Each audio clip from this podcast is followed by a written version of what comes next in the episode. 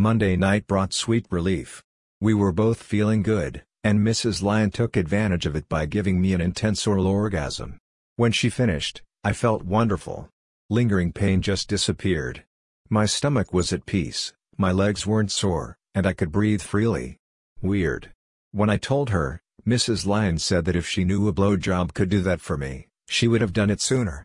Whatever chemicals that orgasm released in my brain did wonders for me. Wow. I'm still searching for new blogs to read. One that I found seemed promising. It was by a submissive woman who effusively talked about her love-centric relationship with her dominant partner. It sounded very promising until she revealed that she had never met her long-term lover in person. Nope, not going to be listed here. Online relationships can be extremely dangerous. Even with Zoom and Skype, they represent idealized emotional connections. Without the flesh and blood contact, these relationships exist as shared fantasies. It doesn't matter that the submissive follows orders and plugs her own butt or spanks herself with a wooden spoon, the lack of real contact makes it an interactive fantasy. The biggest danger is that this sort of sharing is addictive. It's like obsessive video game playing.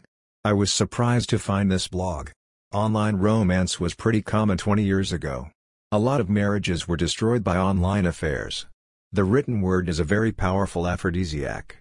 When you combine the power of words with the immediacy of online communication, it's easy to understand how otherwise rational people destroy the real-life world in favor of the cyber. When you add DS to the mix, things get even more intense. In real life, it's very common for submissive partners to want more and more control. They want those brain hormones churning.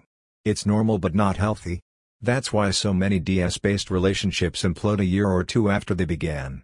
Couples with a real-life, vanilla relationship can successfully add DS and manage any power exchange creep without losing the love. You may wonder how I know this. Well, years before I met Mrs. Lion, I managed to get into a couple of intense online relationships. I was sucked into the emotional vortex they create. I met a couple of other women online who joined me in real life after we had gotten involved in cyberspace.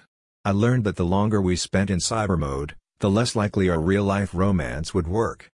The reason was obvious. Even though we spent endless hours talking and writing, we only knew the mental picture we had created of each other. The reality was invariably disappointing. It wasn't that she didn't look the way I imagined. It was that we didn't fit together the way I expected. Ten minutes in the same room is like a year of online chatting. I met Mrs. Lion online via a dating site. I loved her picture, and our messages were sexy fun. I was determined to meet her in person before any strong mental pictures formed. We did and had sex on our first date. The online foreplay worked for both of us. I think we were both a little surprised at how well we fit together. We held back emotional connection and emphasized the physical. At least, that's what we thought we were doing. After a few weeks, it got harder and harder to separate and go home.